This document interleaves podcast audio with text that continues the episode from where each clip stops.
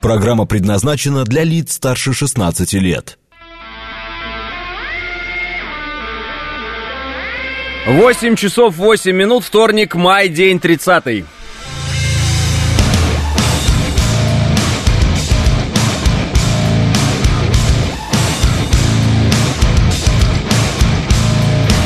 Это радио «Говорит Москва», в студии Алексей Гудошников. Здравствуйте всем.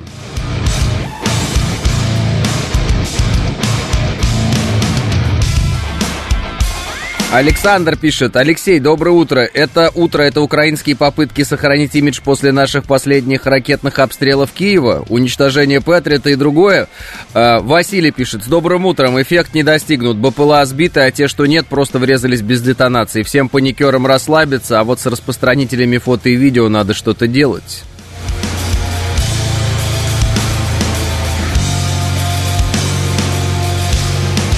Полн пишет: привет, ну что, все по-прежнему под контролем или все же что-то не так? Ну, я так понимаю, что ваш, э, как это сказать, в интернете это называется пукан, не под контролем. Вы его под- подсоберите, Фоун, и будет все тогда под контролем остальное. А спящие ячейки надо вы, э, выявлять, везде камеры же, пишет пятьсот шестой. Э, так, значит... А говорили, что Москва в плане в ПВО самый защищенный объект в России. Да, Москва в плане ПВО самый защищенный объект в России и один из самых защищенных объектов в мире, в принципе. А вот, поэтому э, это не говорили, это так и есть. Пищат от радости в Телеграме хохлы, пишет Алексей ТТ. Ну, пусть пищат от радости. Че, это их проблема. Что не смеетесь? Не смешно! Это Россия! Пишет Александр Первый. А, это анекдоты эти, Жириновского, я понял. Просто так по жилым домам бьют, что за идиотизм, пишет Лемур. А, ну, идиотизм заключается в том, что, как бы это вот... Давайте попробуем сформулировать это так. Значит, ну да, да, давайте мне звонить. восемь десять, конечно, разумно. Значит, наши наносят удары по военным объектам, по Патриотам, по всему остальному, да, они наносят удары. Ну и вы, собственно, эти удары видели, вы знаете, о чем идет речь. Вот. В ответ...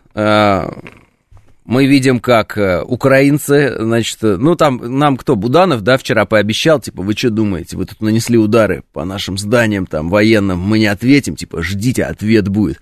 Вот он этот ответ, как бы. Какой-то хаотичный рой непонятно чего, что наполовину или насколько там сбили на подходе, а второе врезалось туда, куда врезалось, и не, там, тут даже не сдетонировало, я как понял. Вот, поэтому... Ну, как вам сказать, если вам хочется поваляться в истериках, валяйтесь, в принципе, я смотрю, э, так вот, в некоторых телеграм-каналах это и происходит, ну, ладно, пожалуйста. Вот. Сейчас обязательно появятся какие-нибудь э, эксперты, которые в связи с этим заявят о необходимости всеобщей мобилизации или еще что-нибудь такое. Ну... Наверное, им просто нравится валяться в истериках. Э, говорят, по заданию ГУРа прилетело, пишет Александр Федосеев. Говорят, Александр, что э, Украина не может поразить наш ни один военный объект. И э, пытается всеми силами показать, что у них есть какой-то рой дронов, и он куда-то якобы может кого-то достать. Вот и все, что можно сказать по этому поводу. Больше как бы добавить нечего. Аппараты явно не тяжелые, запускали их не издалека, запускающих просто необходимо найти, показать по ящику, а те, затем кастрировать. Но инфошум получилось поднять. Э, пол, э, ну и там плохое слово такое, жесткое про них. Юрий Р. говорит. А, да опять же, кого-то инфошум среди кого? Среди э, людей, которые оторваны от жизни, от как бы, понимания реальности. И вот среди них, ну, наверное, получилось. Вот. Доброе утро, а что случилось, пишет Сергей Зет. Украина пытается атаковать Москву беспилотниками сегодня с утра. Вот. Некоторые из них сбиты, некоторые попадали, один врезался или два врезались в дом. Собственно, почему говорю врезались в дом? Потому что, ну, там есть видео того, насколько дом пострадал или не пострадал, это многоэтажный дом. Там, значит, выбило, это фрамуга называется, наверное, да? Фрамугу, вот, и такое вот копченое пятно на бетонной стене осталось от этого, значит, чудо-оружия украинского. Я не пытаюсь, конечно, сказать, что это все не опасно, и вот все это там, какая разница, ха-ха, вот это нет. Я понимаю, что если, условно, в форточку залетит такое, ничего хорошего не будет. Но... Э- Как бы вот эти обещания там кислые, которые они вчера нам обещали в ярости своей, что сейчас мы получим ответ за то, что... Ну, если это ответ, то понятно, короче говоря, как всегда. Смотр... Теперь дальше смотрим, как они это будут обсасывать и рассказывать, как у них там все классно получилось. В общем, напоминает, как технологически отсталое какое-то государство пытается достать тех... технологически превосходящее его государство. Ну, это такая традиционная история. Ну, не буду приводить конкретные примеры, прям с названиями государств, чтобы кого-то не обидеть. Но в целом мы такое могли наблюдать много раз и на Ближнем Востоке, и не только. Когда вот идет вот какая-то такая атака из какого-то государства, которое отстает лет на пятьдесят, а то может и на сто. И да, что-то, конечно, долетает, да... Понятно, будут удары возмездия за это, за все, но, в общем, что тут еще добавить? Ну, в общем, этим и все для них, все счастье и завершится. Вот копченой стеной многоэтажного дома в Москве. Все. А, так, а что, если ввести режим КТО, что поменяет это, ваше мнение, пишет заокеанский хозяин. Заокеанский хозяин, я честно не знаю, что меняет это или не меняет. Вот у нас режим КТО вводили в Белгородчине, да, потому что была причина, да, ДРГ зашла, как так называемая, и вот ввели режим КТО. Борется ли у нас с всякими проникшими сюда... диверсантами, но единичными, которые, ну, знаете, да, не группой, которые заходят, а где-то здесь у нас работают, так скажем, да. Я думаю, что борются и без всяких режимов КТО, и без прочих там пафосных названий и прочего. То есть все, я думаю, карт-бланш полный дан, и нет никаких сомнений в том, что э, их ловят. Ну, собственно, мы видео показывают по этому поводу. Главное, чтобы до взрывов домов, как в девяностые, не дошло, пишет Сергей Казаков. Сергей Казаков, вот э, тут надо понять, что они, э, если у них, полу... ну как бы, если они, они будут использовать любую возможность, в том числе и такую, для того, чтобы нас уязвить. Э, потому что у них возможности нас уязвить фактически нет. Вот, поэтому, в принципе, ну и об этом сказано было, их поле деятельности – это террористические акты. То есть, как говорил когда-то первый главный редактор радиостанции «Говорит Москва», Украина, значит, превратится в ИГИЛ, условно говоря. Вот она в него и превращается. То есть, какой-то там из... дендрофикальные какие-то вот у них эти все вещи, туда где-то примастырить, что-то где-то подшаманить, куда-то где-то какой-то грузовик со взрывчаткой отправить, куда-то зайти пофотографироваться с каким-то столбом, покошмарить там людей мирных, пострелять в какую-нибудь легковушку, которая куда-то проехала. Ну, то есть вот это все, что они могут на самом деле. Вот, это все, что они могут. Если бы они могли что-то на поле боя, они бы это демонстрировали на поле боя. На поле боя они сейчас ничего не демонстрируют, и это, в общем, очевидно. А он говорил, что Украина превратится в Ичкерию, пишет Григорий. Я думаю, что он мог и такое говорить, и такое говорить. Я слышал про ИГИЛ. Схватываются к уровню Бармалеев, пишет ВСР. Но это тоже такая, знаете, на самом деле... закономерная вещь. В определенный момент же специалисты многие сказали, что американцы идут по пути афганизации, так скажем, Украины. Афганизации в том смысле, что устроить вот такое пространство там, на Украине, как вот в Афганистане в определенный момент. Ну, то есть резкое падение за счет разрушения всего, что можно разрушить, и, собственно говоря, вот итог... Вы знаете, да, в, в, в Афганистане очень и очень сложная ситуация многие годы подряд, и, в общем-то, люди белого света никак не увидят.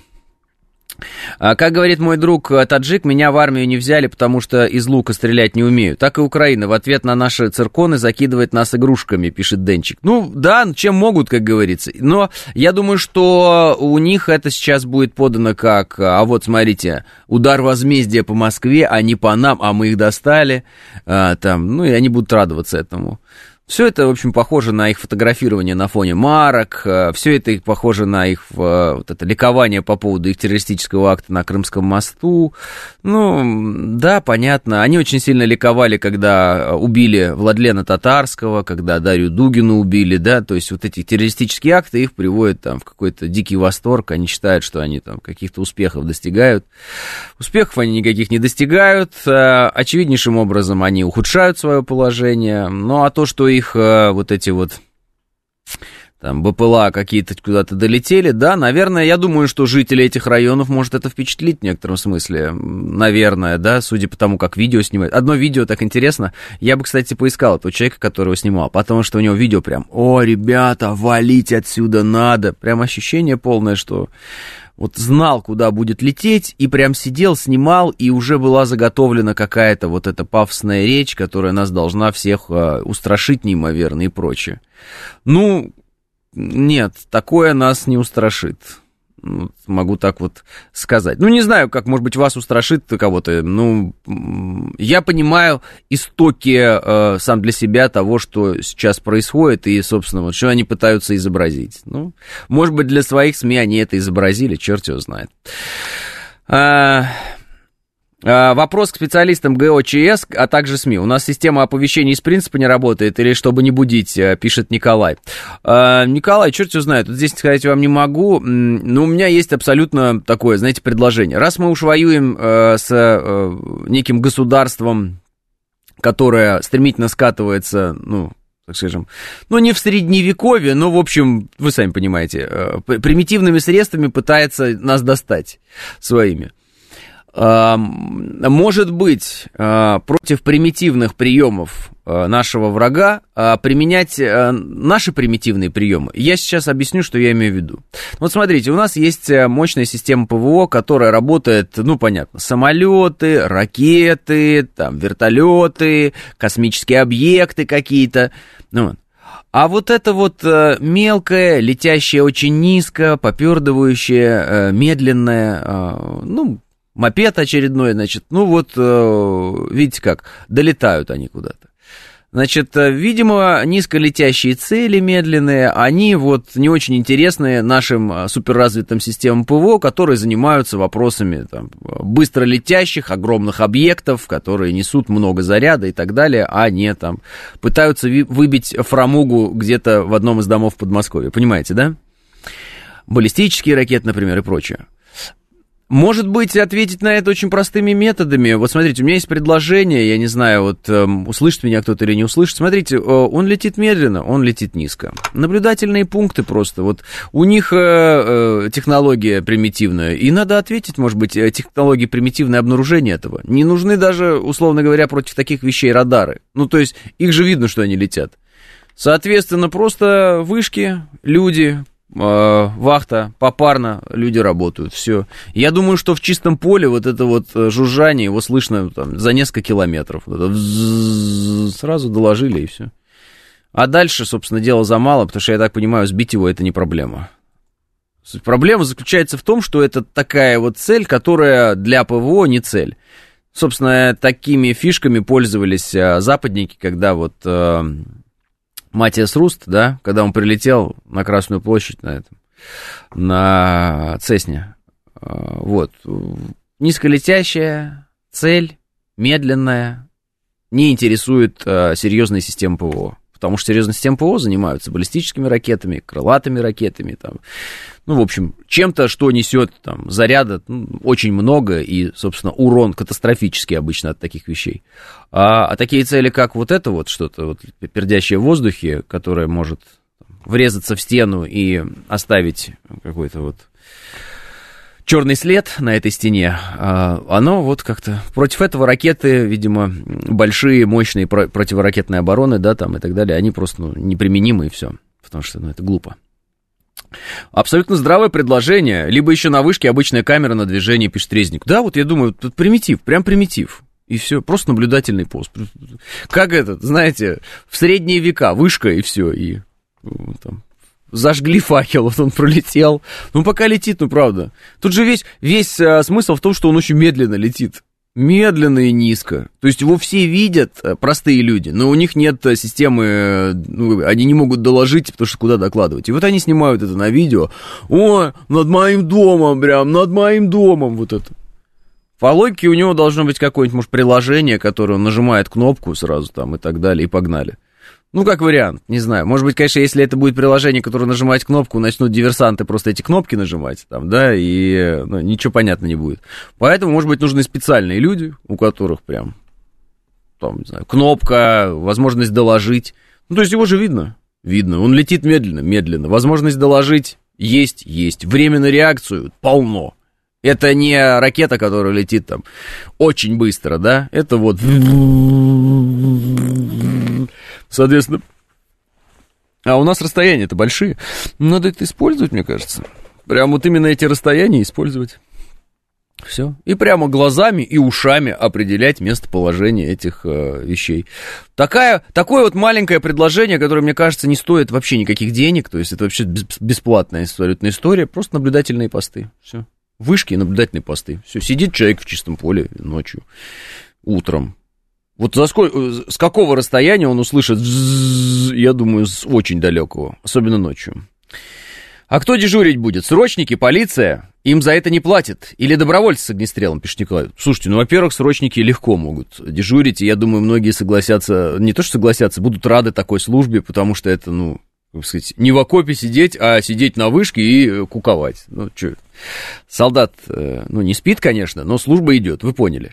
Это, во-первых. Во-вторых, как раз-таки вот это вот у нас все время говорят о добровольцах, да, почему-то о теробороне, мне не нравится это слово, может быть, лучше было бы там по-другому как-то это называть, например, ополчение. Да, и люди, мне кажется, вполне себе будут дежурить, а что нет.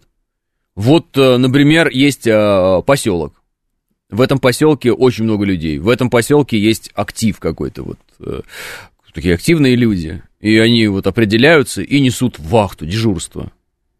В большинстве случаев это вообще не нужно никому. То есть это никак не будет работать. И вы сами понимаете, что, собственно, вот, этот вот, э, вот эта акция, да, которая нас должна впечатлить была, она, в общем-то, не впечатлительная. Ну, как бы не очень. И понятно, что ради этого там, ставить людей на вышки, там, в поселке собираться и сидеть, там, выбирать, кто будет дежурить. Ну, может быть, это излишне. Может быть, это излишне. Но это стопроцентно, на мой взгляд, абсолютно точно купирует вообще любую возможность на таких пердушках хоть куда-то долететь. Вообще просто навсегда. Ну, может быть, я просто бреши не вижу в этой идее. Вот я так, может, ну, там, правда, не понимаю чего-то или что, но я прям не вижу в ней бреши. Если мы хотим прям сто процентов, чтобы ни один вот этот вот пердящий мопед там не закоптил нам никакую стену, чтобы он нигде там не упал в Подмосковье просто вот э, обзи- э, разбившись об землю, чтобы он не пролетал над домами, э, над Рублевкой, где его, мне такое ощущение, л- хлопнули прямо из дробовика. Вот полное ощущение, что хлопнули из дробовика его. Вот если мы прям это все не хотим, прям наблюдательные посты и все. И все. Соответственно, э, мне кажется, это очень дешево и очень легко. Да даже без вышки можно обойтись, если честно. десять камер по границе, один оператор дежурный, пишет Иван Кузнецов. Да, можно камеры на движение. Почему нет? Ну, просто вариант. Варианты просто накидал, если это нужно. Я, конечно, понимаю, что вкладывать средства, в том числе, из-за того, что там Киев пытается, ну, киевская вот эта власть, так называемая, эти бандиты, пытаются изобразить, что они нам могут адекватно там как-то, я имею в виду, со, со, соотносимо по ущербу ответить, ну, как бы, конечно, они не могут этого сделать. Вот практика показывает. А, так автоматическое ПВО есть на границе, на объектах фотопулемет стоят. Принцип, как в метро, раньше было. Пересекает лучи из пулемета тра-та-та, пишет Григорий. Значит, где-то из этого, значит, с нашей территории. Такой вариант еще возможен. Да? Где-то вот э, пересекают, как-то заходят и с нашей территории запускают эту пердушку. Да? Потому что вот многие говорят, что да, это так ну, много такое пролететь, мол, не может. Ну и там спорить начинают военные эксперты. Я не военный эксперт, я не собираюсь спорить, я сразу говорю, так, ну допустим, это какие-то диверсанты, по частям это все как-то провезли, где-то это все захоронили, так скажем, и это ждало, ждало своего часа. Они каким-то образом проникают, собирают, вот, и э, запускают. Ну, допустим, не четыреста километров надо этой пролететь пердушке, а, там, не знаю, сто. Да? А если будут наблюдательные посты, за сто километров мы успеем их найти, определить и уничтожить. В любом случае. Да? Ну, как бы я понимаю. Может быть, я что-то не понимаю. Ну, черт его знает. Правда, вот не знаю. Но вот как-то так.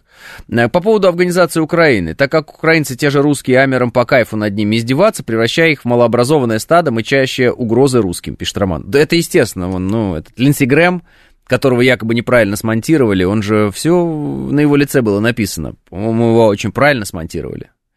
А, русские умирают, он говорит. Мы еще никогда не вкладывали деньги так. Вообще классно.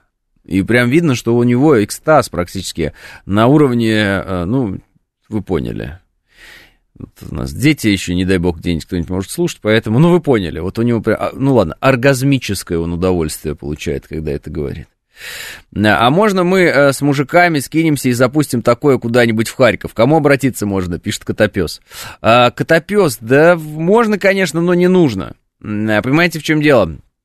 А, наши а, ракетные войска, да, а, и, и так далее, они работают а, по конкретным целям, выбивая а, ПВО. Говорят уже, что две установки Патриот уничтожены. Есть фотографии там в Жулянах, есть вот эта история прямо в центре Киева, есть фотографии, которые зафиксированы из космоса нашим военным спутником. Если интересно, можете заходить у меня там в Телеграме смотреть. Вот. У меня в Телеграме, кстати, все без истерик в целом. Поэтому можете заходить, он называется «Гудошников». Вот. И я брал интересный материал, вот чуть пролистать вам там придется. Военный осведомитель, телеграм-канал, как раз-таки Жуляны, аэродром. И вот где Патриот стоял, и потом, что Патриота там нет. И вот это, понимаете, то, какую работу сейчас выполняют наши ракетные войска. Уничтожение военной инфраструктуры, демилитаризация так называемая, уничтожение передовых систем вооружения западных, которые поставлены на Украину. Чем занимается в данный момент киевский режим? Пытается удивить нас своими дронами, которые падают, взрываются, и вот это вот все. Ну, не знаю, если вы удивились, то, ну, я не удивился. восемь тридцать новости.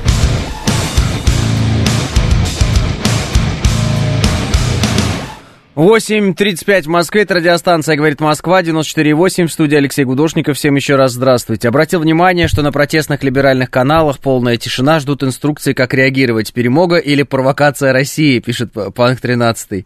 А, это смешно, да, это смешно. Э-э- так, фильтровать надо больше народу, кто прибыл, э- значит, э- и получил гражданство, искать диверсантов, больше полномочий дать полиции, пишет доброжелатель и так далее. Ну вот, э- интересное тут еще мнение есть, значит, беспилотники эти самолетного типа с аэродинамической схемой «Утка». И, как заявляет действительный государственный советник России третьего класса Алексей Рогозин, такие аппараты нельзя уничтожать радиоэлектронными подавителями, а можно только сбивать. Он, кстати, руководитель АНО ЦРТТ. По его оценкам, дальность работы такого дрона от четырехсот километров до тысячи, а стоимость от тридцати тысяч до двухсот тысяч долларов. То есть это вот именно сбивать надо. Поэтому система РЭП против него, в общем, не работает, против такого дрона. Ну, по мнению вот конкретного специалиста. Интересно, интересно. А... Так, а где наши охотники? Считай, как по уткам стреляют, пишет Спира. Ну, очень похоже вот кадры над Рублевкой, где вдруг летит этот дрон и заканчивается, что прямо вот кто-то вышел и из дробовика дал туда. Вот есть такое ощущение. Можешь показать, как дрон над Рублевкой сбивают? Вот прям полное ощущение именно дроби снизу. Ну, вы увидите. Ну, значит, остаются только вышки, пишет пятьсот шесть. Я и говорю, примитив, примитив. Вышки и дробовики, и все, и вообще просто стоим и ждем. Вот. А серьезными э, системами э, с ними будет справляться серьезное ПВО. Все. чем, собственно, серьезная ПВО и должна заниматься. Потому что стоимость вот такого вот беспилотника, ну, я вот сейчас посмотрел, что говорит эксперт, опять же, от тридцати тысяч до двухсот тысяч долларов. Ну, ракеты стоят, конечно, дороже, противоракеты. А, так, Украина научилась бороться с геранями, когда они низко летали, сбивали стрелковое оружие на высотках. Мы вышли из положения, подняв потолок полета, пишет Василий. Конкретно эти потолок полета поднять не могут, и э, э, поэтому, в общем-то, можно использовать. Вот смотрите, база, база, э, источник базы говорит следующее. Около двадцати пяти БПЛА участвовали в утренней атаке на Москву и Подмосковье. Значит, по данным источников издания, большую часть из них сбили силы ПВО в Подмосковье. Часть беспилотников зацепилась за деревья и провода, так как летели на сверх... сверхмалой высоте. То есть они не могут поднять их высоко. Именно потому, что они прекрасно знают, что если они их поднимут высоко, они... мы их тут же сбиваем. Все, их нет для нас. Соответственно, им э, нужно идти на сверхмалой высоте. Вот, максимально прижимаясь к земле, потому что, когда максимально прижато к земле нечто, оно как бы не сбиваемо ракетой, так скажем. Почему? Ну, ну элементарно. Вот смотрите, вот это, у вас есть двадцатипятиэтажное здание, а беспилотник летит на высоте десятого этажа. Ну, то есть просто здание перекрывают его, и все. И э, ударить по нему не представляется возможным. Вот, например, такая ситуация. Надо, их программируют, пишет Дело техники. Ну, вот видите. Надо сажать деревья, пишет За плинтусом.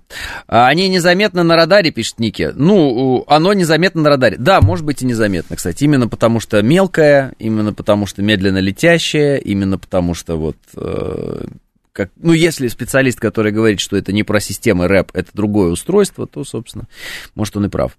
А, тогда а, тот случай, когда цены на недвигу на западе Москвы и Рублевки пошли вниз, а, Украина все же повлияла на экономику России, пишет Василий. А, Василий сохраняет всегда чувство юмора, и молодец. За стрельбу из оружия в пределах населенного пункта можно в тюрьму присесть, пишет Код Z. Правильно. Поэтому этим должны заниматься специальные люди. У нас, слава богу, срочная служба а, у многих идет, вот, и, как я понял, проблем с набором э, призывников нет. И я думаю, что многие восприняли бы такую службу, я говорю, вот, да, сидеть и э, там, за несколько километров в бинокль высматривать, а не летит ли что-нибудь низко в небе и не жужжит. Я думаю, очень многие бы хотели бы такую службу, потому что она, во-первых, важная, во-вторых, она... Э, ну, не самое опасное, так скажем, понимаете, ну и дело есть, и важное, и при этом э, как бы, шанса умереть э, мало, очень мало. Если летят низко, то радар не может захватить и навести ПВО дальнего действия, пишет Владислав Эдуардович. Э, учимся метать банки с помидорами, пишет Владимир. Они, как и птицы, не видны на радаре, только стаю и то размыто, пишет Лев. Ну да, мелкая вот цель-то. И каждого охотника с дробовиком чипировать системой свой-чужой, иначе такая пальба начнется, пишет Смит. Все, у кого есть любовь к охоте на уток, ваш выход, пишет Алекс Поляков. Барвиху и Рублевку защищает ФСО, пишет Роман. Не похоже это, что это там какое-то ФСО. Есть видео это или нет? Ты нашел? Ну вот покажите это видео, вот посмотрите. Это вот над Рублевкой. Как утверждается. Опять же, черт его знает, потому что не... Вот утверждается на Рублевку. Вот он идет и пух, все, его нет. Вот полное ощущение дроби снизу, вот видите, и поэтому он разлетается, просто кто-то ему в спину дал, вот в хвост прям, и все, его нет больше. Вот прям бам! Это вот прям я, я чувствую, как стоит человек на балконе, вот, знаешь, ощущение такое, он стоит на балконе и прям, ну давай, подойди поближе, он еще, вон еще, давай, ближе. Ты что, испугался, маленький дружок? Он пролетает, и он, он улетает, все-таки он улетает. И этот, почему-то, мне кажется, это мужик, он говорит, никуда он не улетит. И так вскидывает ружье, и с одного выстрела. И, и это все, осколки падают, и все, ничего себе. Ну, очень похоже, что именно кто-то прям четко из дробовика, прям со своего балкона хлопнул эту историю. А почему нет? А почему нет? Я думаю, дробью такую штуку можно вообще сбивать лихо. Потому что они идут предельно низко, прям предельно низко. То есть, там, ну сколько там метров? Вот, ну, покажи еще раз нам это видео. По-братски. Ну, не знаю, ну, меньше ста точно метров. Дробь, конечно, на ста метрах это... М-м. Непонятно, то есть сложно сказать, какое-то, какая-то высота, потому что мы не понимаем размеров объекта. Ну, очень похоже на дробь.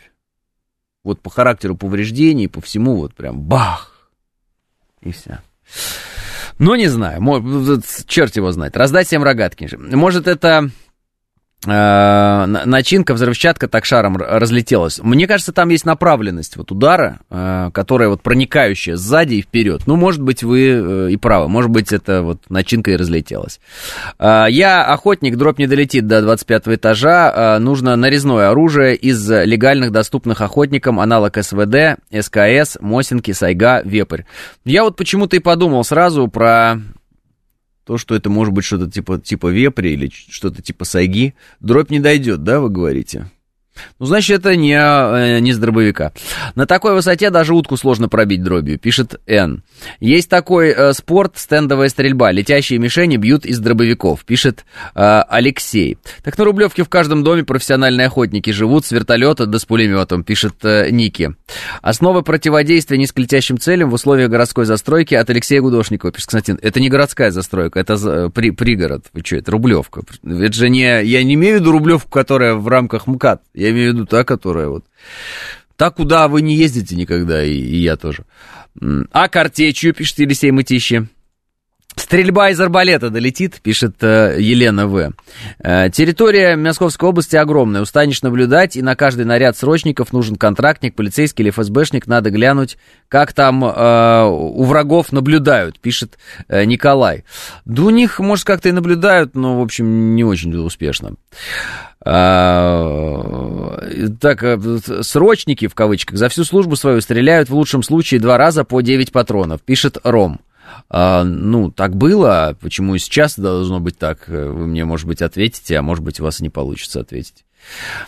Вот. Система ПВО так и работает. Поднимается заряд на высоту и взрывается. Осколки поражают летящую цель. Да, есть такие системы ПВО, но есть и другого типа системы ПВО. Чтобы вы знали. Но то, о чем вы говорите, в целом зачастую именно так и работает, да.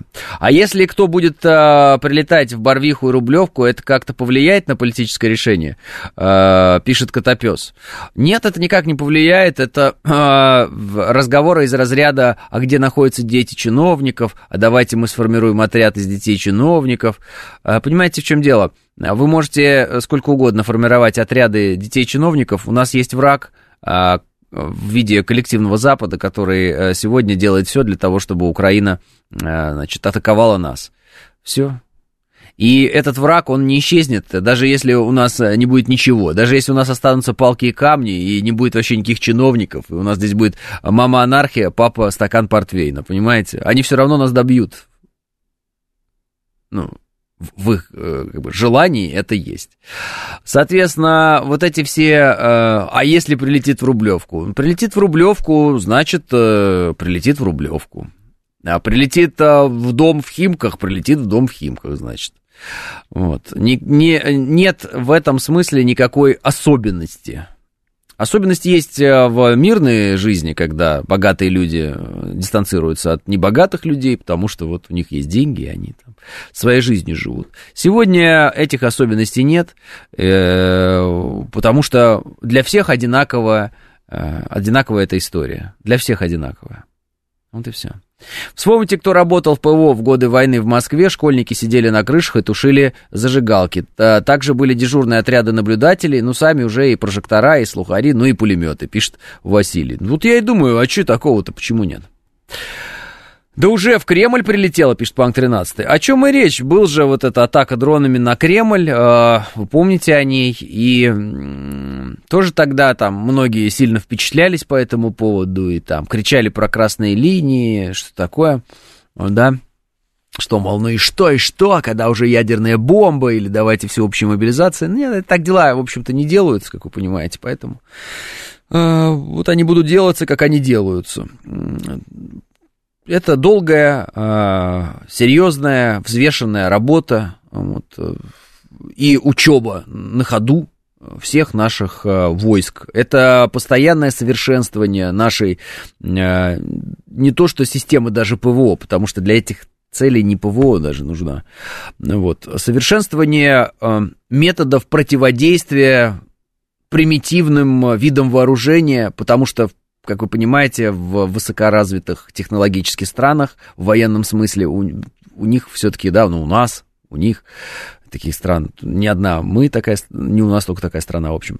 Прицел всегда основной на какие-то серьезные виды вооружений, чтобы вот они там не долетели и так далее. Поэтому вот это вот из, ну, дендрофикальное, как некоторые говорят, из говна и палок, может оказаться, ну, в, в определенном смысле эффективным. В каком смысле эффективным? В смысле пиара. Да, вот сейчас пиар у Киева будет, они там будут рассказывать, как они нас тут устрашили, как мы в ужасе, там, Москва, вот ответ, а, посыпалось, поняли, почувствовали. Вот, ну, это игра на нервах, да, там, попытка игры на нервах, не более того. Надо, чтобы, ну, на мой взгляд, чтобы они не могли играть на нервах, купировать и эту вещь. Эта вещь, поскольку у них примитивные методы, то есть они, ну, как бы, идут... в лобовую атаку с шашкой на коне в танк, вот они бегут. Ну, хорошо, мы вас поняли, ну, надо как бы решить этот вопрос, значит, каким-то образом.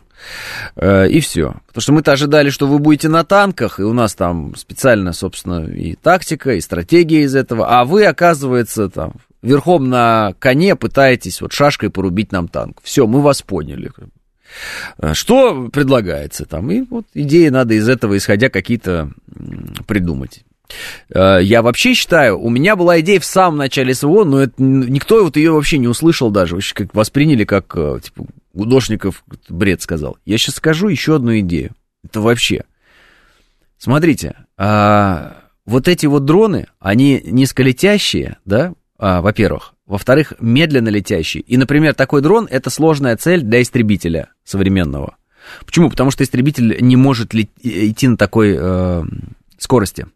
И если нужно его из пушки как бы сбить, вот этот дрон, это очень тяжело. Потому что ты мимо пролетаешь. Собственно, у американцев была проблема, вот э, они мимо шарика пролетали, помните? Не могли никак его сбить. Тоже такой моментик есть. Послушайте, но ведь он летит со скоростью, с которой может летать, внимание, и это просто топовая вещь, я вам говорю. Такие аппараты, как Пэ два, У два, там, вот эти вот все, По два, или как они называют, ну, У два. Короче, небесный тихоход, этажерка.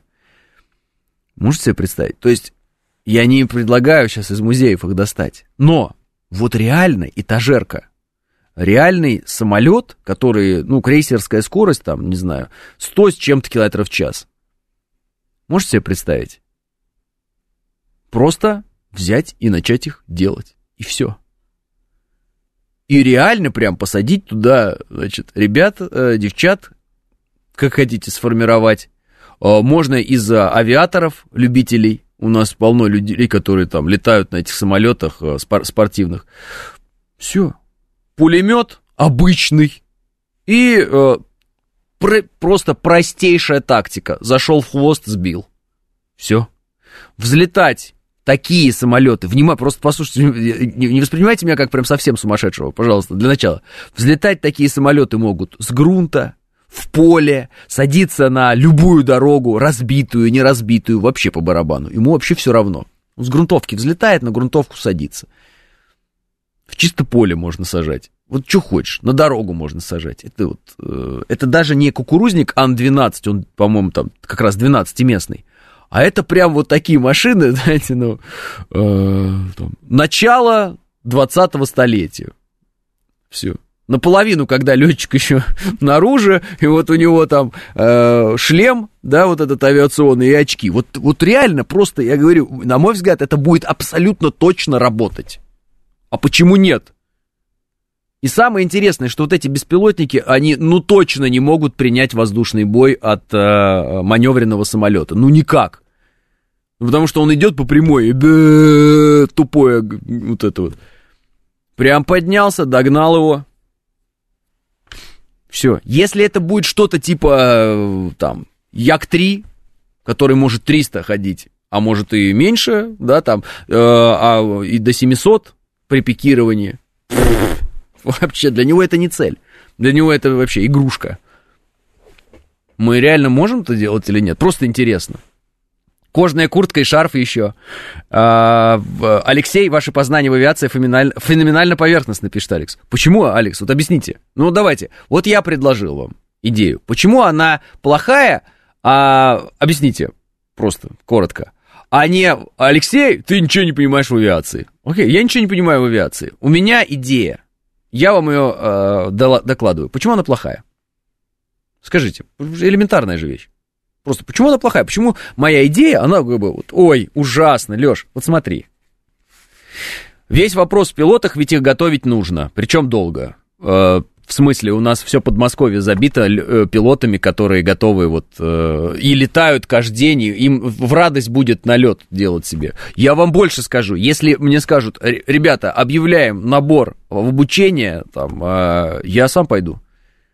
А чё нет? Скажут, я говорю, какие, под какие задачи? Будете там каким-то э, ополчением самолетным, которое занимается охраной Подмосковья и Москвы на вот этих самолетах. Вот, вот ваша зона ответственности. Взлетел, встал в хвост, сбил.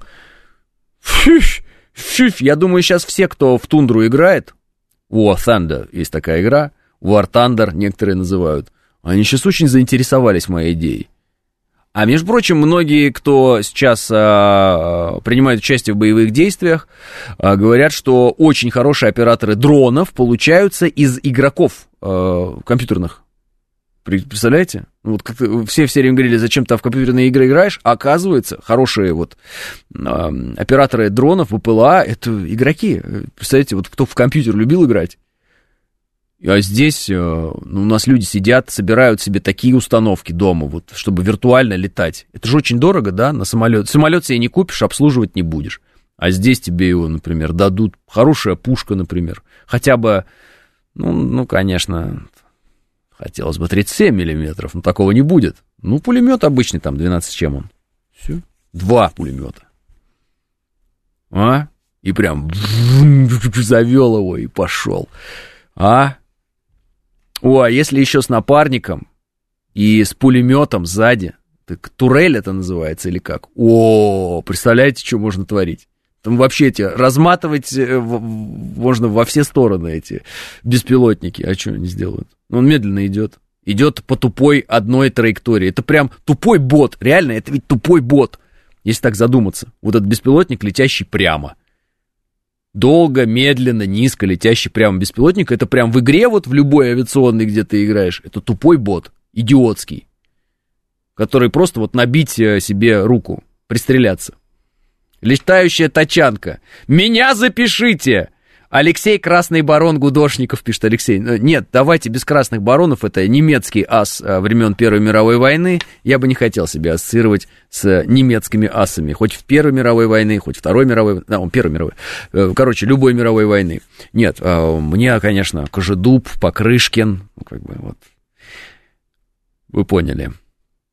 А, говори, ник в тундре, я шпилю, пишет Помбон. Я давно не заходил, поэтому не до этого сейчас. Я давно не играю вообще ни в какие игры.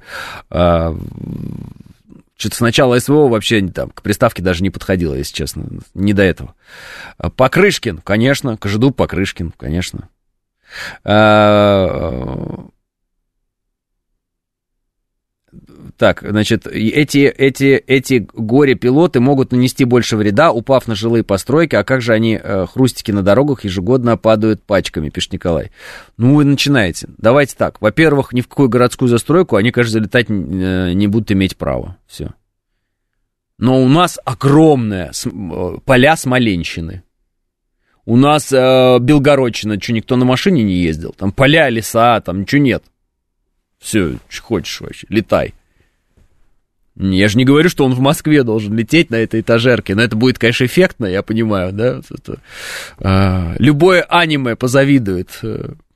Нет, такого я не предлагаю, друзья. Я имею в виду в чистом поле, конечно, в чистом поле. Вот. В зоне а, до, а, до ЦКАД вообще, до, чтобы даже там самолетам никак не мешать другим и так далее. Почему нет? Ну, почему нет? В зоне, где пассажирские самолеты уже на десяти тысячах. А, и все, и потолок практически этих самолетов наших, вот этих, о которых мы говорим, он просто не позволит даже туда подниматься. А, нет. Ну, этажерка, этажерка. Серьезно, почему э, в Великую Отечественную войну вот эти вот У два, да, они назывались, небесный тихоход, почему он имел эффект? Потому что он был тихоход. И он мог выполнять такие задачи, которые быстроходные машины, современ... ну, тогда уже современные, не могли выполнять. Это удивительная вещь, но это работало. Это, в общем, та же самая тактика во Вторую мировую войну применялась нашими, что сейчас применяются при вот этих медленных БПЛА. Все. Это какая-то низколетящая цель. Она... Они могли лететь на там, бреющем... бреющий полет тот самый. Да? То есть, ну, низко и так далее. Бреющий. Сбривающий практически полет, вот, ну вы поняли. И даже с выключенными двигателями могли подходить. То есть очень хорошие ну, аэродинамические свойства машины. Трудно разбить ее, трудно сломать, трудно... Даже вот я не помню, какой фильм снимали, может быть, кстати, «Небесные тихоходы» снимали, там нужно было эту этажерку уронить, чтобы она разбилась. Так ее роняли с крана, она не ронялась, не разбивалась. Ну, то есть это была такая сложная задача, оказалось. Потому что, ну, настолько планер... Простой, примитивный, доступный, легкий. Ну, бумага, господи, практически. Ну, там, кто-нибудь скажет, перкаль, вот это. Ну, вы поняли, ну, это что-то. Но работает. Почему нет? Это же прикольная идея. Мне, вам не кажется, что это прикольно? Вот я вот э, абсолютно альтернативные какие-то виды э, э, ну, решений предлагаю. Ну, у нас есть, вон, авиашколы, инструкторы летают, можно прийти, записаться... Ой, ну, отец, вот у меня мечтал всегда, как бы, полетать на таком самолете. Была история, там, что-то семь тысяч это все стоило. И с инструктором фигуры высшего пилотажа. Ну, короче, отца я отправил, они вот там, я просто наблюдал с земли. Высший пилотаж, там, Як пятьдесят два, по-моему, у них самолетики. Ну, уникальный, хороший самолет, вот, спортивный такой. Что, вы хотите сказать, что Як пятьдесят два, он не достанет... Беспилотник, что ли, это? Да вообще легко. А по поводу того, что могут вот эти вот спортивные летчики, ну, они, ну, пилоты, ну, ребята, у них подготовка запредельно крутая, на самом деле. И налет дикий. У них, единственное, ничего нет военной подготовки. Ну, а им что, какая у них может быть там стратегия, тактика? Они же не в воздушный бой вступают где-то там, э, ну, где работают системы ПВО чужие или еще что-то. Вот летит тупая, прям тупая цель, тупая. Прям поднялись в воздух, ей в хвост встали, упало. Вернулись, сели, все. Точку обозначили на карте, где это упало. Туда приехали специальные службы, собрали это все, подмели и уехали. Подумайте, правда, интересный же вариант, нет? девять ноль ноль новости. Программа предназначена для лиц старше шестнадцати лет. девять часов пять минут... Вторник, май, день тридцатый.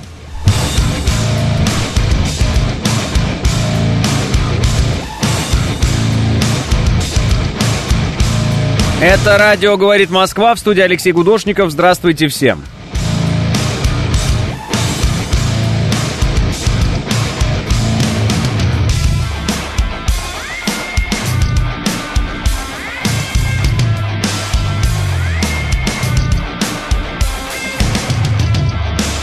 пять баллов пробки в Москве.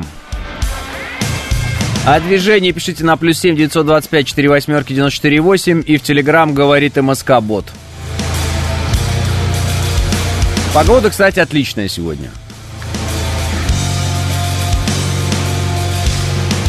А если на самолетике эти рэп ставите, как дроновым ружьем эти беспилотники ронять, хвост подлетел и облучил.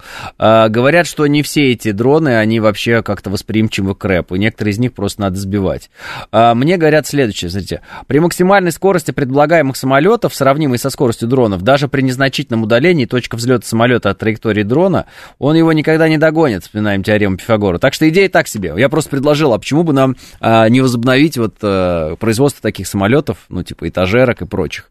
Может, вы и правы, но мне тут скинули э, ссылку, это, конечно, далеко не этажерка, это легкий одномоторный э, турбовинтовой штурмовик, разведчик ВВС США э, Beechcraft, Beechcraft э, АТ-шесть Е Wolverine. Вот сможешь найти? Самолет Wolverine напиши. Wolverine по, по, ну, по, по-английски, а самолет э, наберешь как самолет по-русски.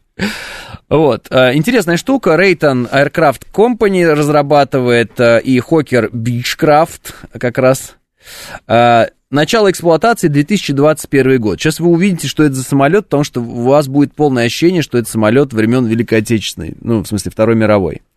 Вот покажи его, пожалуйста. Да, это он, это он. Вот покажи его на весь экран людям, чтобы они просто понимали. Вот, как он выглядит. Вы смотрите, то есть это вот современный самолет, начало эксплуатации, две тысячи двадцать первый год, производится с две тысячи двадцатого года и по настоящее время.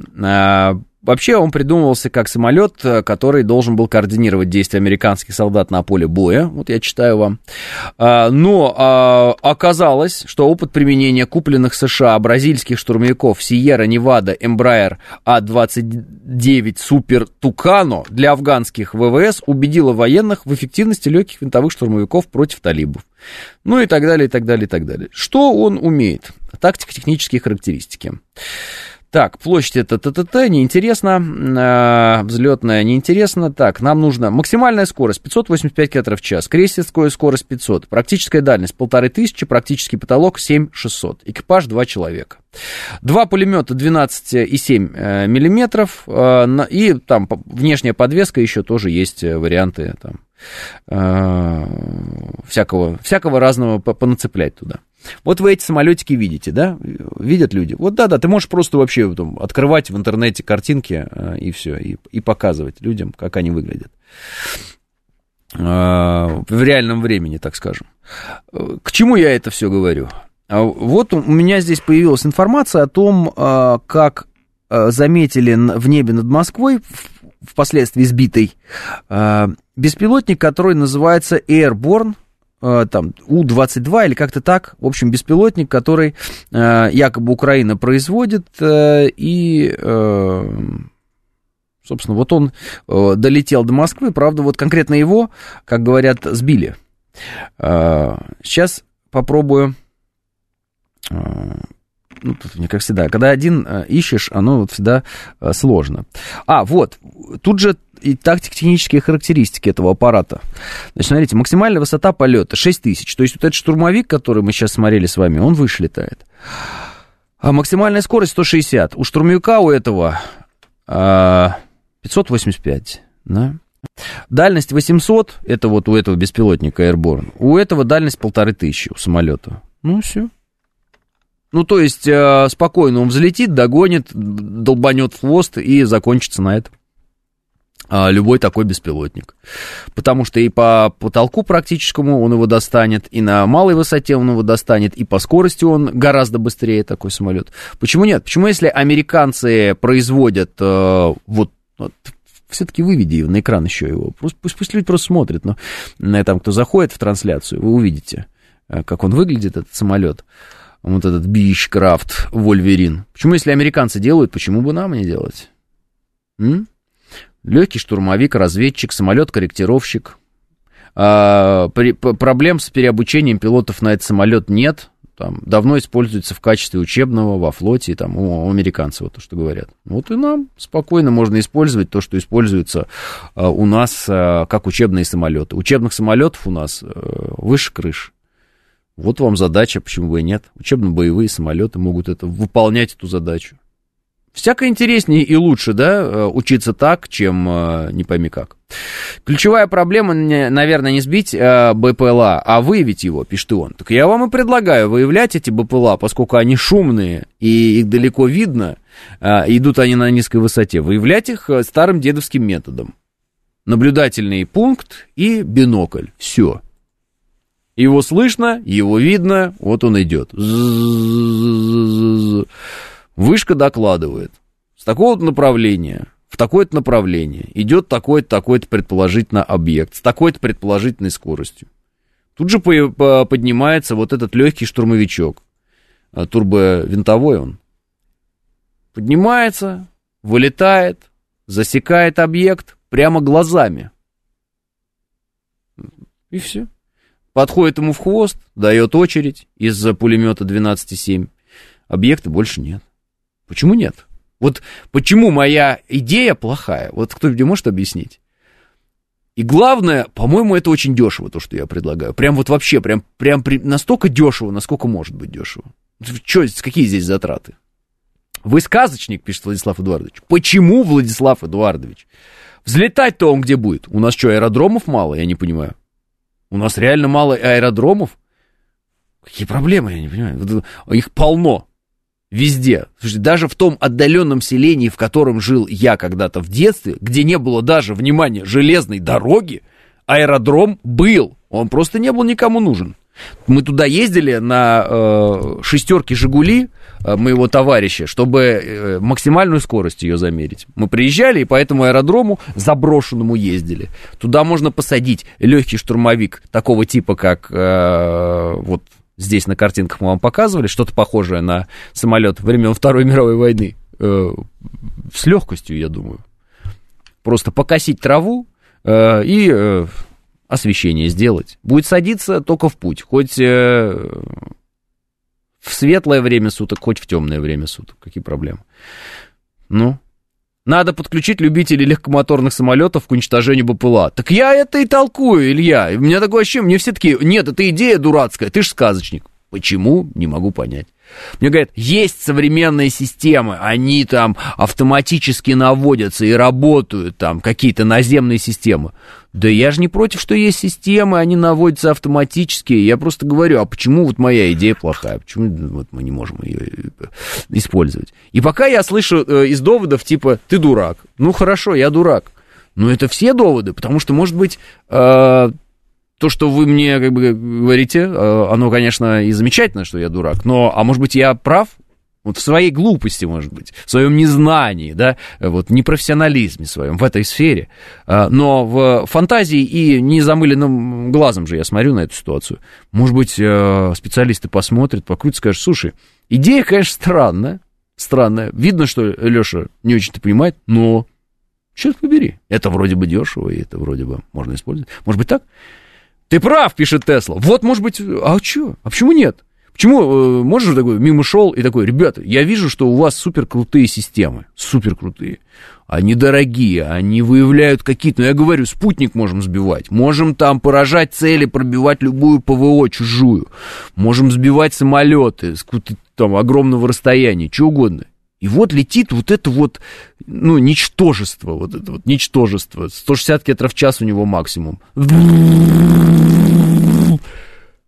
И мы такие, так, слушай, ну это как-то какой ракетой поэтому бить, которая стоит несколько миллионов, вот поэтому бить, ну, наверное, это как-то нелогично, да, вот, да и вообще, что-то вот, что делать-то? Так я вот говорю, нет?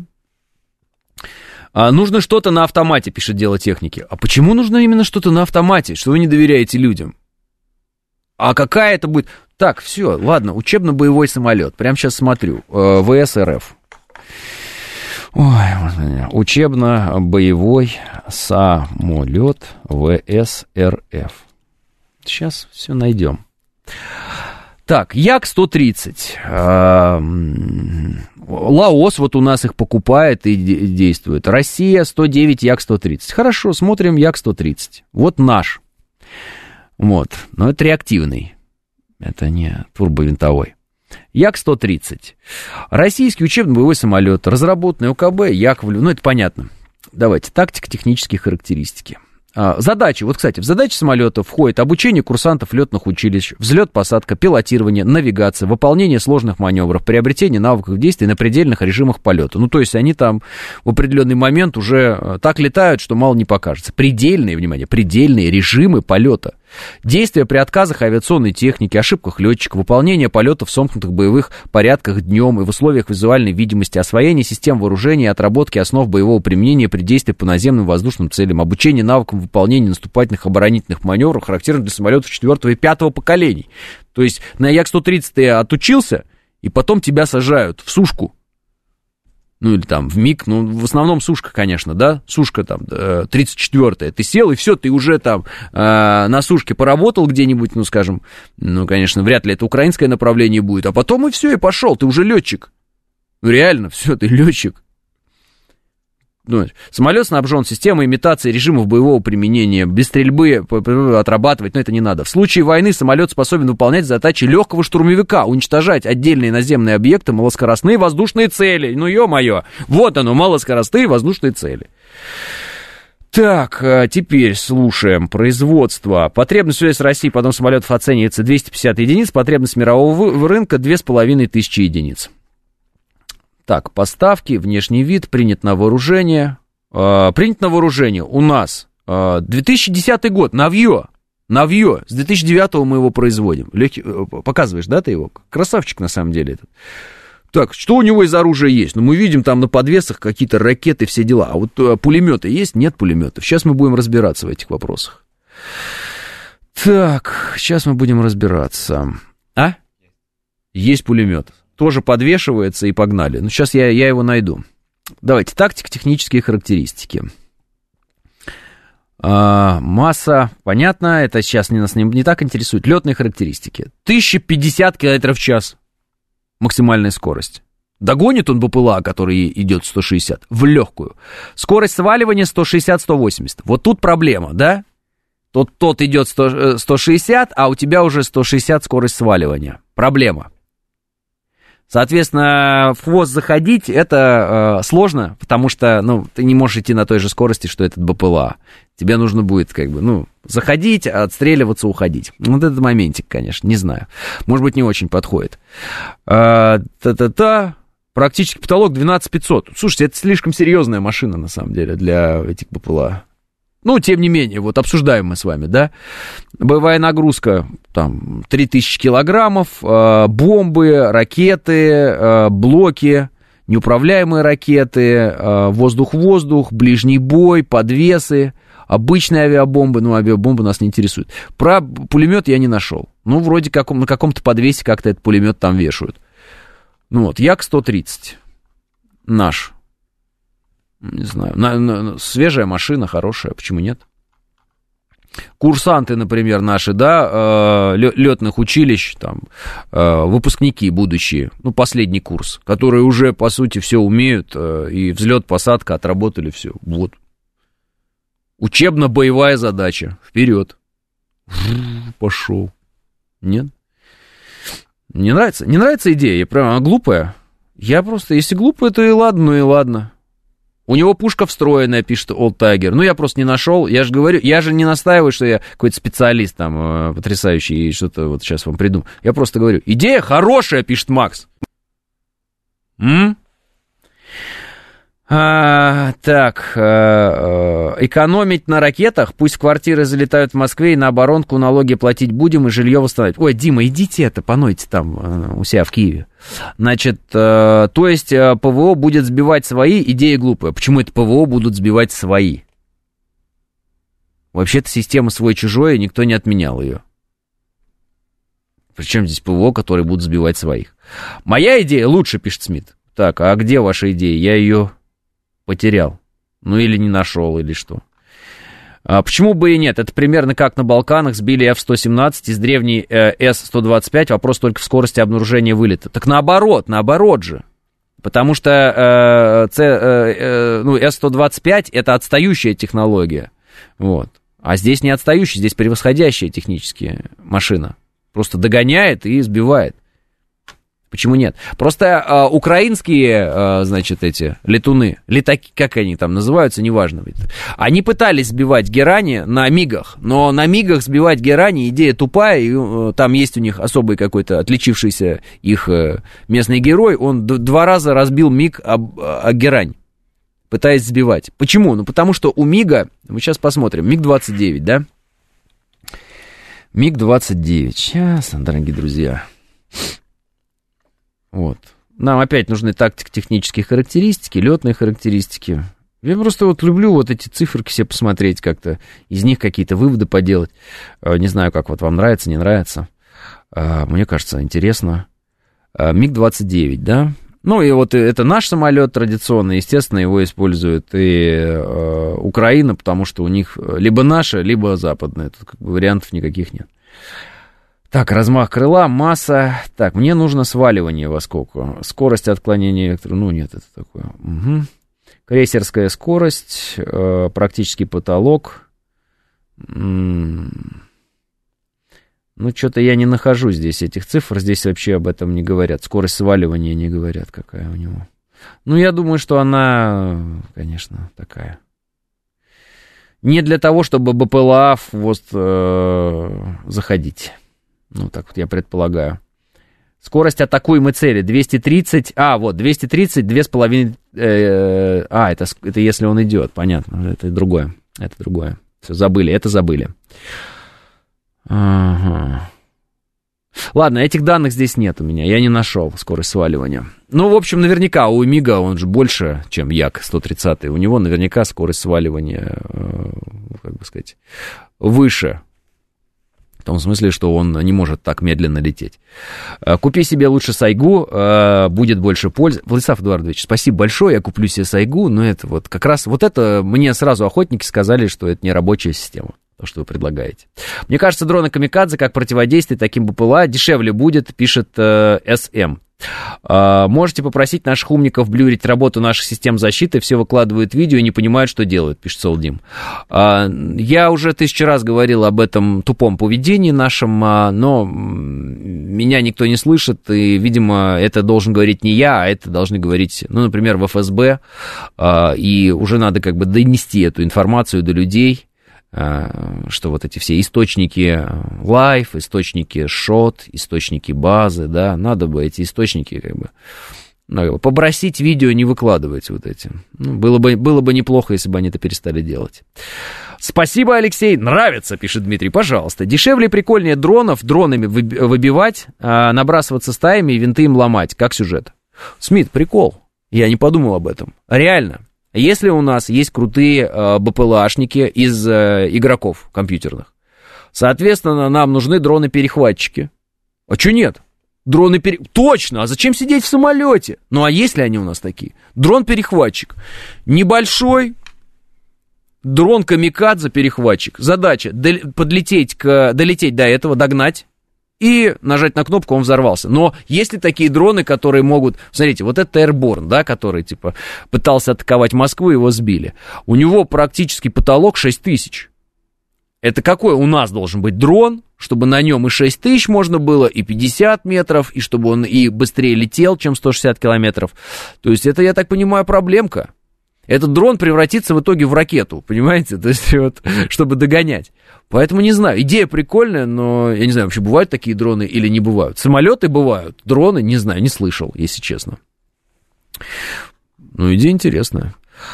А, минус в том, что атакующие БПЛА обнаруживаются уже когда вот, пишет Лис Хитрый. Да, главный вопрос использования Яка, ожидание цели, время реакции при обнаружении, взлет, догонка и так далее. А также атака сверху вниз повлечет поражение объектов внизу. Для мелких целей давно есть Панцирь и Тор, пишет Маугли.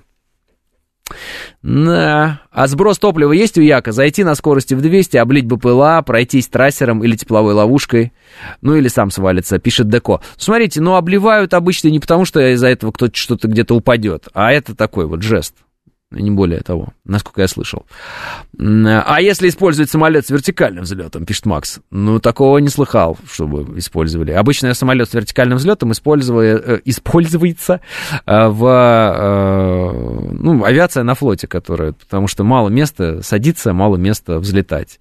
Но у нас вообще с вертикальным взлетом особо самолетов не используют. Есть другие системы посадки и взлета с палубы, ну, там, авианесущего крейсера в нашем случае, или авианосца в случае там, других государств. Есть там фишка, трамплин такой, а в, при посадке такой трос. Вот. То есть на сверхнизкой скорости садится самолет, и при этом еще такой крючок, он цепляет трос, и этот трос все тормозит. Интересная, кстати, система очень. Если не знаете, посмотрите. Это, честно говоря, меня всегда впечатляло, как можно на движущийся объект, допустим, ну пусть он даже не движущийся, он вроде как на месте на воде стоящий, да, допустим, он не движется. Как можно осуществить на него посадку, потому что там же все время есть определенная и качка, и так далее.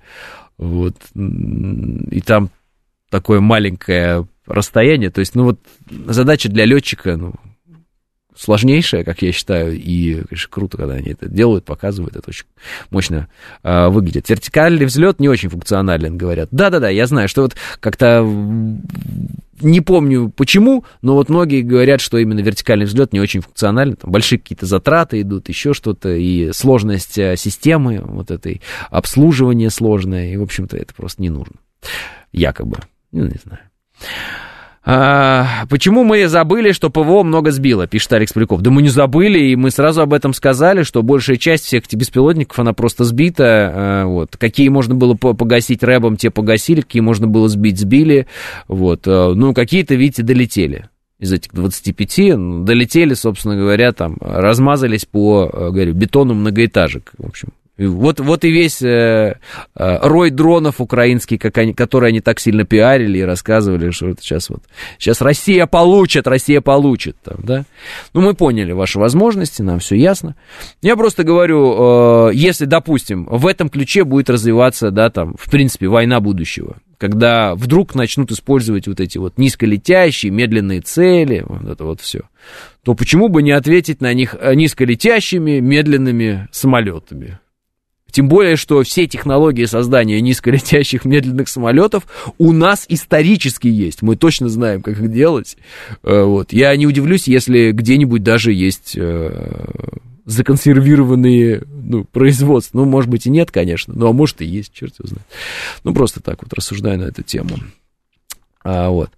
э-э- Возможно, вертолеты и дирижабли можно рассмотреть, пишет Сергей. Кстати, дирижабли. Вот нам все рассказывали про дирижабли, почту, там, дирижабли для почты будут использовать, еще что-то.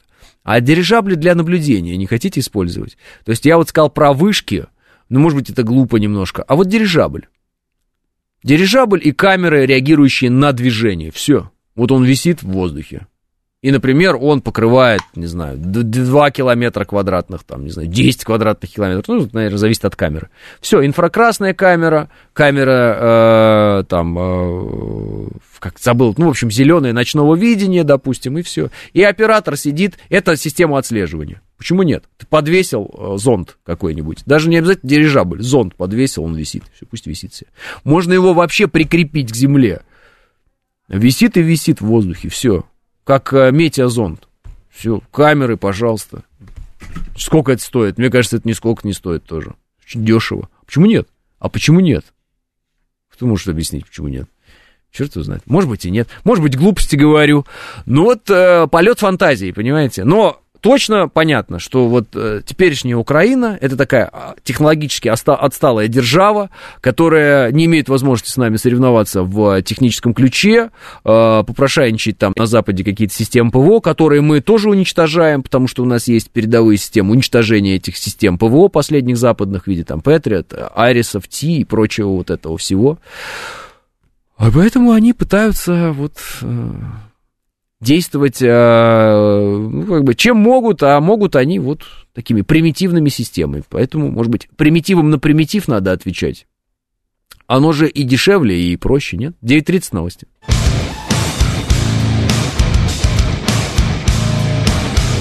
девять тридцать пять в Москве. Вот официальное заявление Минобороны Российской Федерации. Это без всяких там шотов, лайфов и прочее. Про тридцать два беспилотника, двадцать пять, сто пятьдесят. Сегодня утром киевским режимом предпринята террористическая атака беспилотными летательными аппаратами по объектам в городе Москва. В атаке было задействовано восемь беспилотных летательных аппаратов самолетного типа. Все беспилотники противника поражены. Поражены, внимание, поражены — это не уничтожены. Просто чтобы не было спекуляций на эту тему, я уже читаю в э, телеграммах: поражены, как же, а вот это в дом, вот вам ответ дальше. Три из них подавлены э, средствами радиоэлектронной борьбы, потеряли управление и отклонились от намеченных целей. Еще пять беспилотных летательных аппаратов были сбиты зенитно, зенитным ракетно-пушечным комплексом «Панцирь-С» в Подмосковье. То есть вот эти кадры, где разлетаются э, БПЛАшки в Подмосковье, это, соответственно, «Панцирь-С» работает. Все, это не дробовик, как могло показаться. Те, которые врезались, поврезались, непонятно куда попадали, зацепили деревья, это средствами РЭП подавленная история. Вот и все, весь разговор. Отклонились от цели, значит, они куда-то там целились. Вот. Примерно так. Рогозин призывает отключить американскую сеть джи пи эс. Понятно. Тоже очень-очень интересно.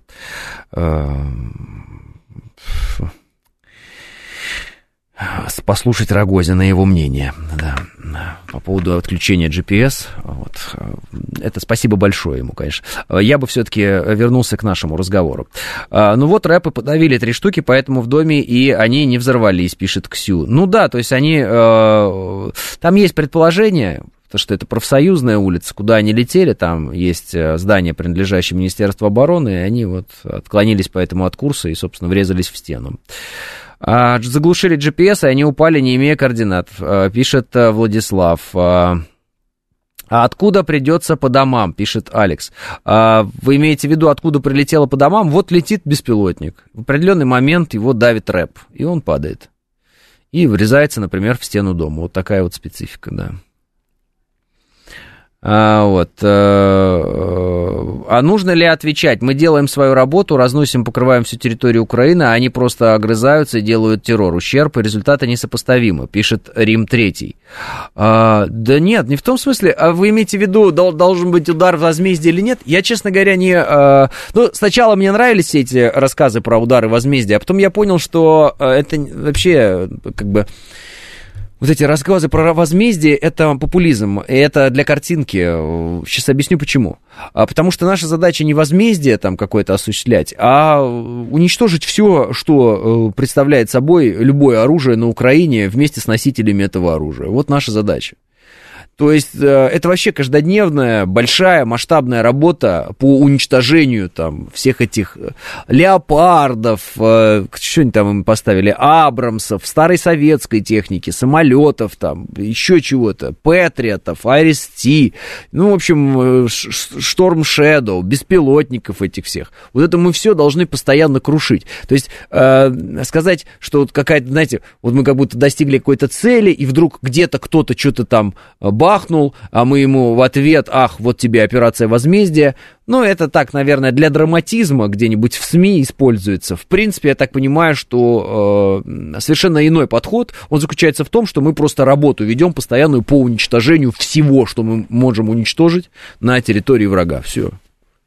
Просто уничтожаем в огромном количестве это все, выносим, все, до чего дотянемся. Склады боеприпасов, склады техники, там, железнодорожные какие-то узлы, где эта техника копится, еще что-то, еще что-то. Это вот постоянно идет работа, все.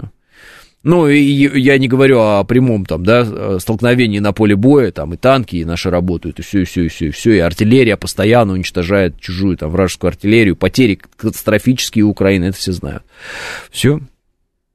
Как бы э, такая история. Поэтому про вот возмездие, что, мол, а мы им ответили, потому что они по нам ударили. Ну, это для кино, это для, э, там, для общественности, которая, наверное, привыкла вот к драматизмам футбольных матчей, что вот забили гол, теперь эти забили гол. Не думаю, что военные специалисты рассматривают эту ситуацию таким образом, не думаю, что военное политическое, военно-политическое руководство рассматривает эту ситуацию таким образом. Это не футбольный матч, поэтому... Хотя вот с военными экспертами мы это обсуждали, по-моему, Даниил Бессонов, вот он как раз говорил, знаете, говорит, такая вот специфика. Все-таки люди, ну, странно, наверное, потому что, наверное, воспитанные телевизором все, вот привыкли, в том числе и военные действия, воспринимать как некий футбольный матч. Вот именно вот с этой ситуацией, когда идет игра, и вот один забил мяч, другой ему ответил, еще что-то. Нет, военные действия — это совершенно иное. Это совершенно иное. Здесь а, драматургия действия не такая, как в футбольном матче, что этот забил, этот забил. Нет, на самом деле это не так. Так что вот примерно а, плюс-минус, о чем я хотел сказать. А, так, как я понимаю, эти БПЛА были запущены не с территории Украины, не долетели бы, то есть где-то у нас ячейка террористов, пишет Николай. Ну, мы этого пока не можем понять с вами, Николай, откуда они были запущены, потому что в этом сейчас начинает разбираться Следственный комитет. То есть Следственный комитет сейчас будет проводить, да, расследование этого, и нам в итоге доложат, откуда, ну или не доложат, откуда это все было запущено. Вот. Поэтому тогда-то мы это все и узнаем. Что мы, какие уроки мы вынесли из этой истории? Да, сразу. Первое. Все, кто порождают панику, если они это делают неосознанно, вредят, ну, хотя бы неосознанно. Если они осознанно это делают, то к ним есть вопросы определенные, зачем они это делают. Это первое. Второе. Украина, технологически отстающее государство от нас, которая пытается, технически отстающая, которая пытается нас уязвить такими системами вооружений, которые для нас так, представляют опасность в бытовом смысле, но в военном смысле это для нас даже не укол. То есть вообще ничего. В информационном смысле, да, это вот сейчас, я понимаю, будет шумиха и так далее. В военном смысле, ну, где пораженные военные цели этими беспилотниками? Чего они добились? Ничего. Дальше. Это второй вывод. Третий вывод. Есть беспилотники, которые прекрасно сбиваются нашими системами «Панцирь-С». Мои фантазии насчет там самолетов и прочего, которыми нужно догонять, это действительно только фантазии, видимо. И есть специальные системы, которые прекрасно работают по этим беспилотникам. Эти системы надо развивать и так далее, и так далее.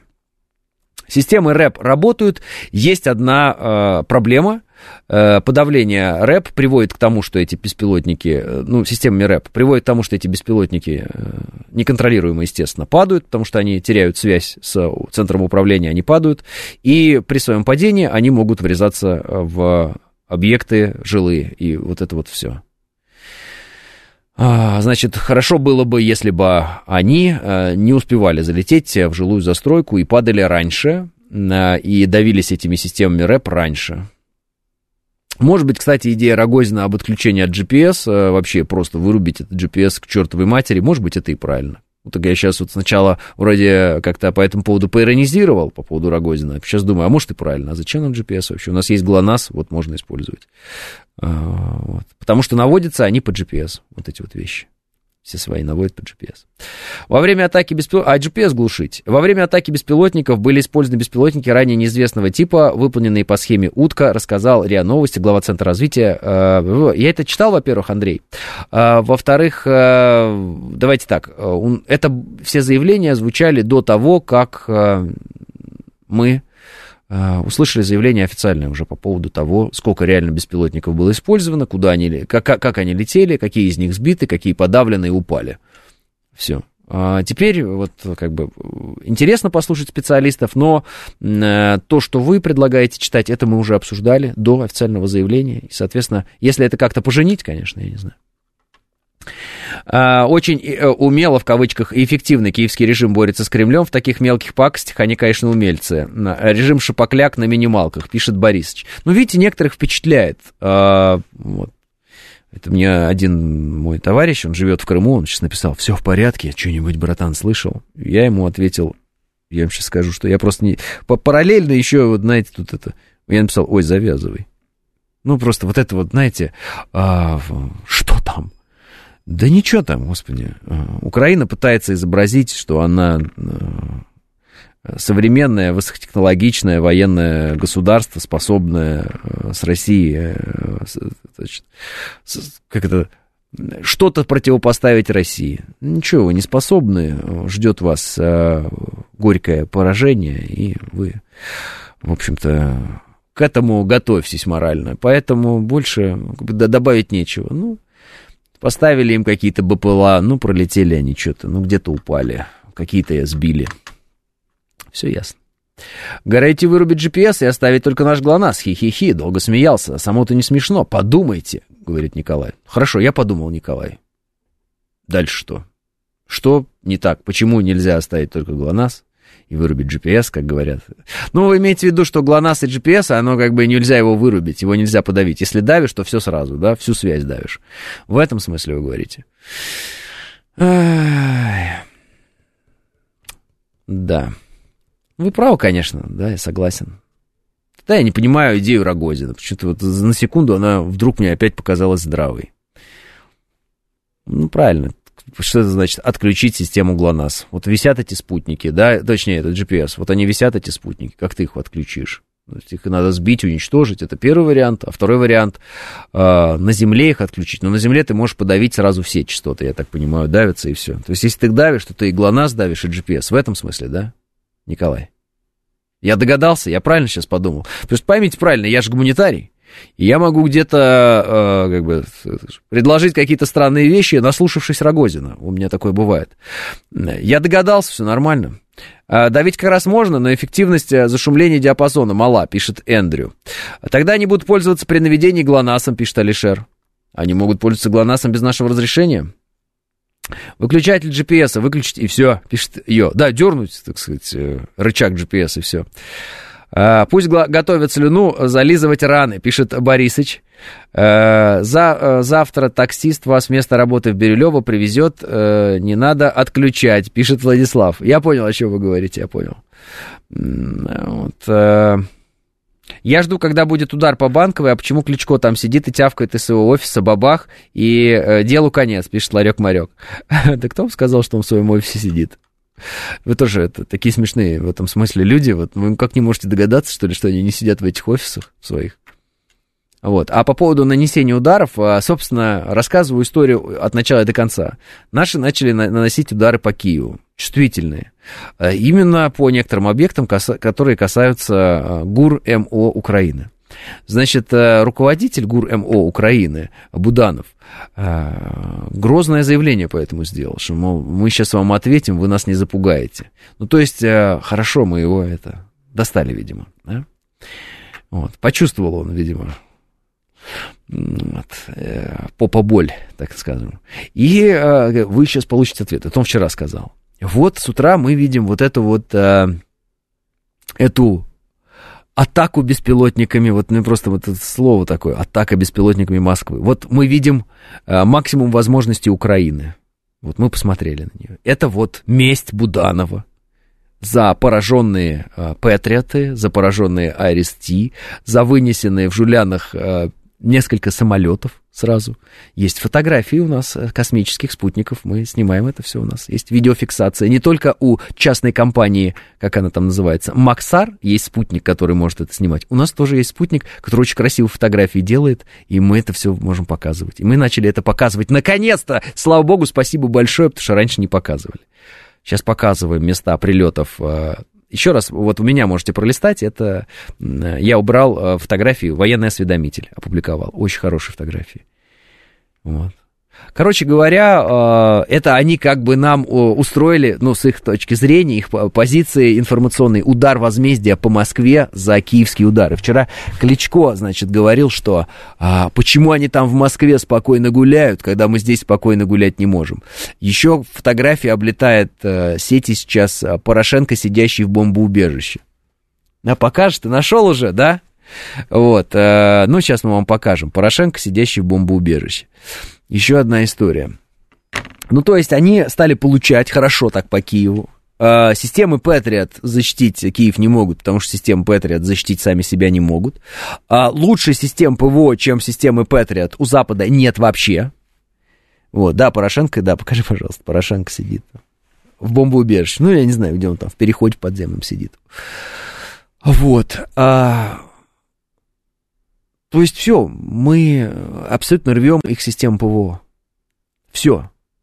И это просто вот вчера, это сегодня было. Я думаю, что это продолжится. Киев, ребята, мы поняли, ваши беспилотники мы увидели. Это мы в ужасе от ваших э, роев дронов, атак. Мы не знаем, куда себя деть. Мы настолько испугались, что мы сейчас начнем еще сильнее вас принуждать к миру.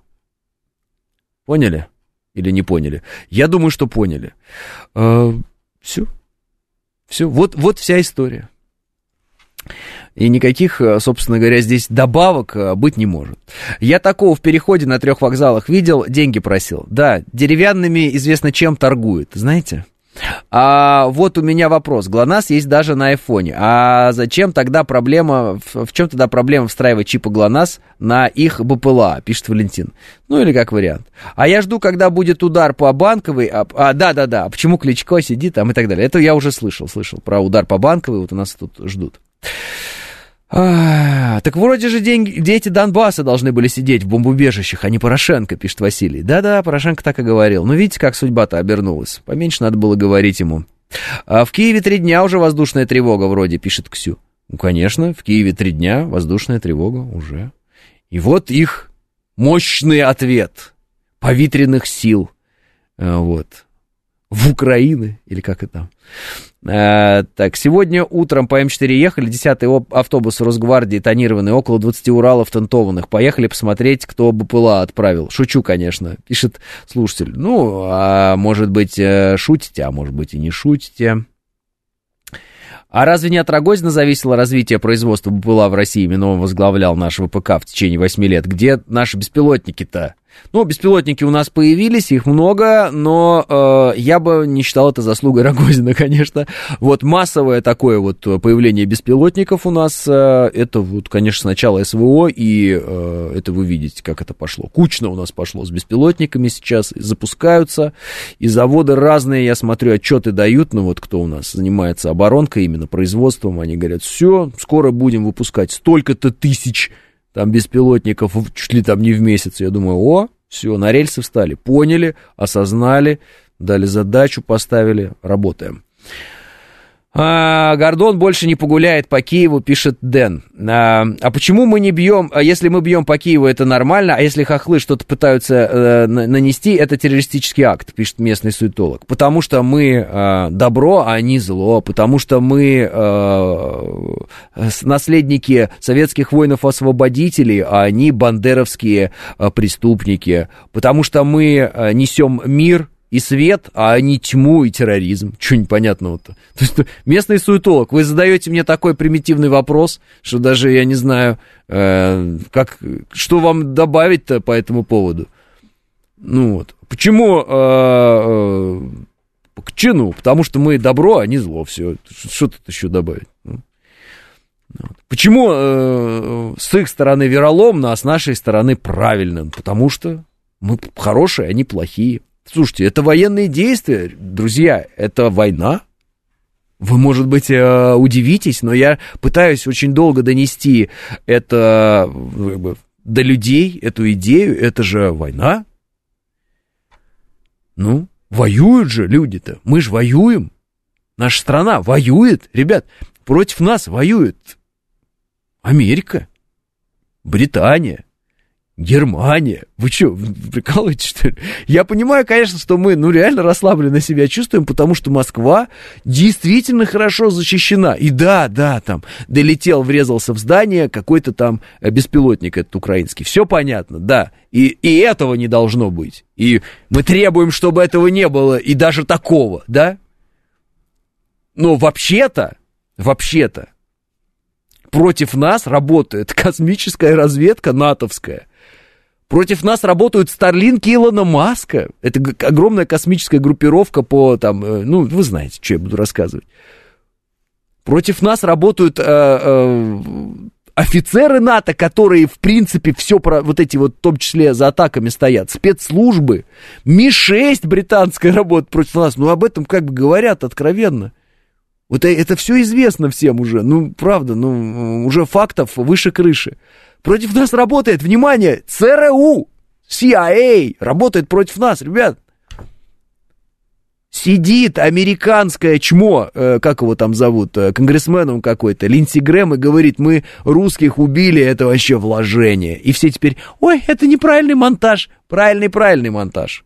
Тот самый монтаж, который должен быть, не отмазывайтесь. Тем более, когда наши стали, э, вла- ну, власть имущие наши, значит, стали отвечать, э, вот, по Линдси Грэму э, отвечать жестко так вот, да, он сказал, ну, я слышал их заявление, мне, типа, в кайф послушать, значит, я все правильно, там что-то такое. То есть, он не сказал, что ребята мои слова переврали, там, я никогда такого не говорил, он сказал, да, я их слышу, там, да, да, вот. Вот, он что-то в таком ключе исполнил из разряда «мне приятно слышать, как они там все ругаются на меня, это приятно мне». То есть, э, даже если его неправильно смонтировали, в принципе, с этим монтажом он в итоге согласен, потому что опровергать он его не стал, чтобы вы понимали. Он не сказал «это неправильный монтаж, все переврали, я не получаю никакого удовольствия от того, что русские умирают». Все. Сидит это чмо, понимаете? И что, он один такой? Ай, поэтому, когда вот начинается вот это, а почему они это террористический акт, а мы это молодцы? Потому что, ребята, идет война, и завязывайте со своим самообманом, когда вы говорите, что вы там на, надстоите над ситуацией, и вы вне этой ситуации, вы свободный наблюдатель. А, свободный наблюдатель? Ну, хорошо, мы вас поняли. Тогда поспокойнее по поводу БПЛА. Вот, ну, прилетели парочку БПЛА, вот э, там, да. Ну, что ж теперь? Че, вы же как свободные наблюдатели, вот, вы можете спокойно наблюдать за этой ситуацией, правильно? Вам-то какая разница? Вы же не переживаете, вы же не выбрали сторону, правильно? Вот. Ну, или ликовать можете, если вы выбрали в сторону врага, или расстраиваться, расстраиваться, гневаться, э, мстить, если вы на нашей стороне. Все. По-другому никак. По-другому никак. Если вы вдруг э, чувствуете некую радость там, внутреннюю там, по поводу того, что ага, ну и че, где наше ПВО? Вы уже на стороне врага, не забывайте. Вы, может, и не на стороне врага, на самом деле. Но внутренне вы ему немножечко подыграли. Внутри себя подыграли уже. Да? Вы как будто бы язвите сейчас в сторону кого? В сторону самих себя. А зачем? Не надо этого делать. Работать надо в направлении, в котором мы работаем. Уничтожим всех врагов, уничтожим. И все. Как вам такое? Абсолютно спокойно и холодно. Да, к сожалению, они нам противодействуют, и какие-то вещи у них получаются. Ну, учитывая их возможности финансовые и технические, да, а мы знаем, что у них неплохие технические возможности, я сейчас имею в виду Запад, а не Украину, конечно, те, понятно. Если бы не советское наследие, уже палки и камни были бы, вот, и не западные подачки. Ну, ладно. Ладно. Что? Первый раз, что ли? Не первый же. Потому что у нас разведчик, а у них шпион, пишет Алекс Поляков. Абсолютно верно, Алекс Поляков. Абсолютно верно. Абсолютно. Это разведка боем. Следующие полетят ракеты, пишет Макс. Макс, вот если полетят, тогда будем говорить. Вот. Потому что пока, Макс, вы выглядите как человек, который хочет нас очень сильно напугать, вот. Но думать, что если там, Украина, ну и там жители Украины демонстрируют некую там стойкость, там, расхваливать стойкость Украины, вот какой неимоверные там все, этот народ не победить. Ну, во-первых, фраза «русские не сдаются» про русских. Вот. То, что часть русских называет себя украинцами и э, не может никак понять, что они русские, это их проблема. Первое, русские не сдаются. Не забывайте об этом. И это должны все, все, все, все узнать в мире. Еще раз, если они забыли. Бесполезно. Второе, нас не запугать. Уж тем более какими-то вот этими э, подобиями того, как работает наша система, в том числе и беспилотная и так далее. Вот что-то там изобразить они пытались. Вот. Нет. Мы точно уничтожим всех наших врагов. Все. Которые, ну, не захотят договариваться с нами на тех основаниях, которые будут для нас выгодны и правильны. Вот. Они сами выбрали это, это их проблема. Вот я вот такой предлагаю вам подход. Вот. Если у, у, у хохлов появится шанс ударить ракетами, то они ударят, или сомнения остались, пишет ВБ-Лайф. Нет, Макс не об этом говорит.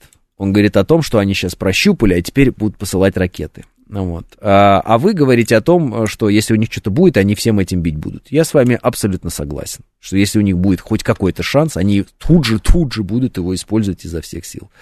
Вот наша задача минимизировать эти им шансы, а лучше свести к нулю и все. Но свести их к нулю можно, только завершив задачу демилитаризации Украины. десять ноль ноль, прощаюсь с вами до завтра, и да пребудет с вами сила.